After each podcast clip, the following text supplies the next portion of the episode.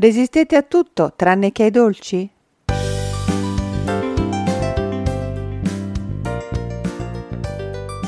Benvenuti, sono Barbara Sprea, dietista e giornalista e questo è il podcast di Fa la dieta giusta per cucina naturale. Ecco un esperimento facilmente ripetibile a casa. Ci si prepara una tazza di latte e cacao zuccherandolo a piacere. Poi se ne prepara un'altra. Si dimezza, o quasi, la quantità di zucchero, ma si aggiunge della vaniglia.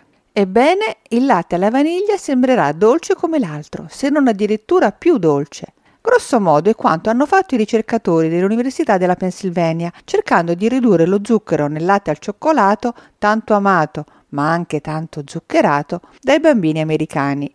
In altre parole, per far percepire il sapore dolce al nostro palato, non serve bombardarlo con dosi massicce di zucchero, ma si può appagare anche con le spezie giuste o con la dolcezza naturale degli alimenti vegetali. Come si sarà già capito, nella puntata di oggi concentriamo in pochi minuti i consigli per prepararsi facilmente ricette dal gusto dolce, più o meno intenso, ma restando all'interno di un'alimentazione sana. Perché per farci stare bene emotivamente non è vero che il cibo debba essere per forza stragoloso, stracalorico. Al contrario, il vero comfort food è quello che ricorda gli affetti e i piatti di casa. Ma visto che siamo in autunno, la stagione più dolce dell'anno, oggi ci limitiamo a questo sapore che riscalda il cuore e giova all'umore.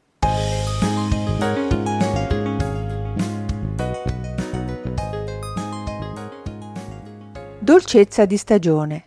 Sarà una combinazione? Basta pensare ai vegetali o alla frutta tipici di questi mesi: patate dolci, zucca, castagne, cachi, uva, oppure porri, biete, spinaci. Tutti hanno in comune un sapore dolce, più o meno spiccato. Cominciamo allora con gli ortaggi da tenere in cucina e partiamo dalle basi, ossia da quei vegetali che sono onnipresenti nei nostri piatti e che danno vita ai soffritti: le cipolle, i porri e le dolci carote. Usati con generosità, amplificano il gusto dolce, dagli stufati alle minestre, dalle frittate alle torte salate.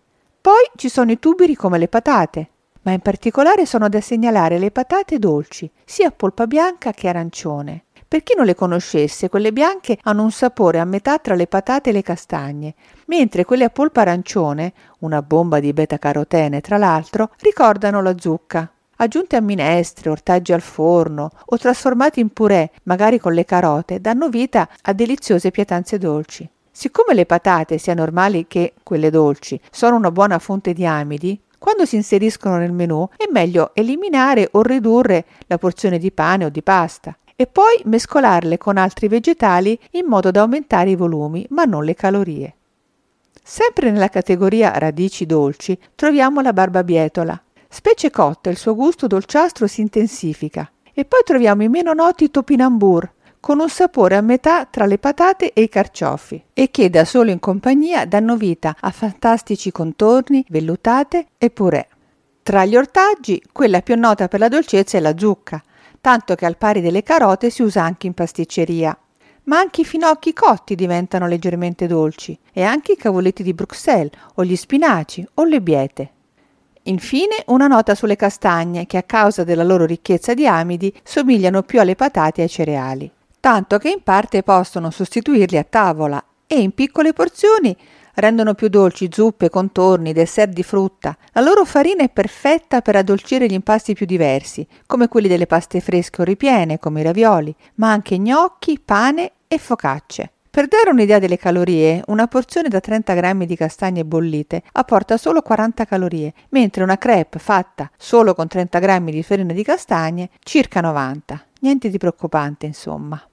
Passando alle insalate, la valerianella o songino, i funghi champignon crudi o i finocchi risultano perfetti per dare vita a insalate delicate e addolcite grazie all'aggiunta dell'aceto balsamico. E poi basta unire un filo di miele o di sciroppo d'acero per creare delle insalate un po' gourmet, magari completandole con poco formaggio di capra, grilli di noce o qualche fettina di pera matura.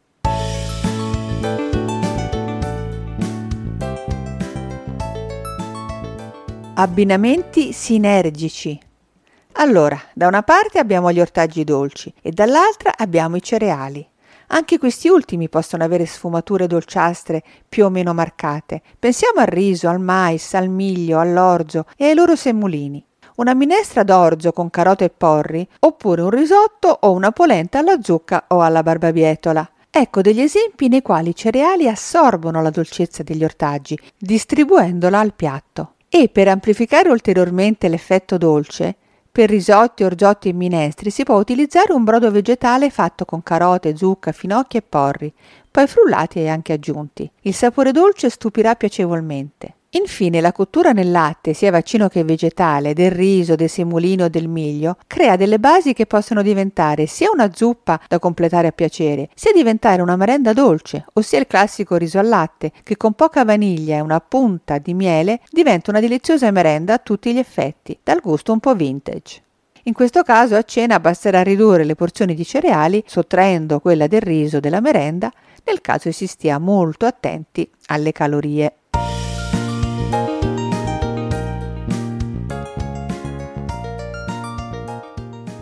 La frutta è un dessert e con le spezie ancora meglio. Forse non ci si fa tanto caso, ma la frutta del periodo autunnale è certamente quella più dolce di tutto l'anno.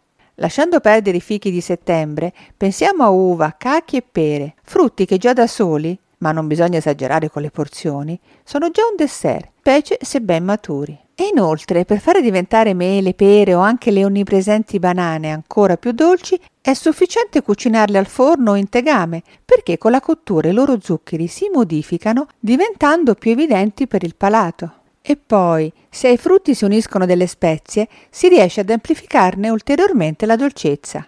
E qui si torna alla vaniglia dell'inizio, ma anche alla cannella o all'anice, specie quello stellato, o alla noce moscata che va detto, oltre alla frutta, donano una sfumatura dolce a qualsiasi pietanza. Da ricordare che mele e pere andranno cotte sempre con tutta la buccia, ricca di fibre preziose e che aiutano anche a modulare l'effetto sulla glicemia.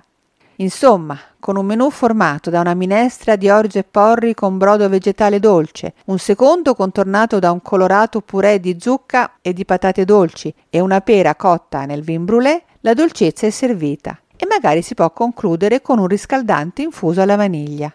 Una perfetta cena autunnale, decisamente comfort e alla quale si può accedere senza pensieri. E per avere altri spunti di menù dolce e light, ci tenevo a dire che la mia dieta settimanale pubblicata sul numero di novembre di Cucina Naturale tra poco in edicola è tutta dedicata al sapore naturalmente dolce dei vegetali.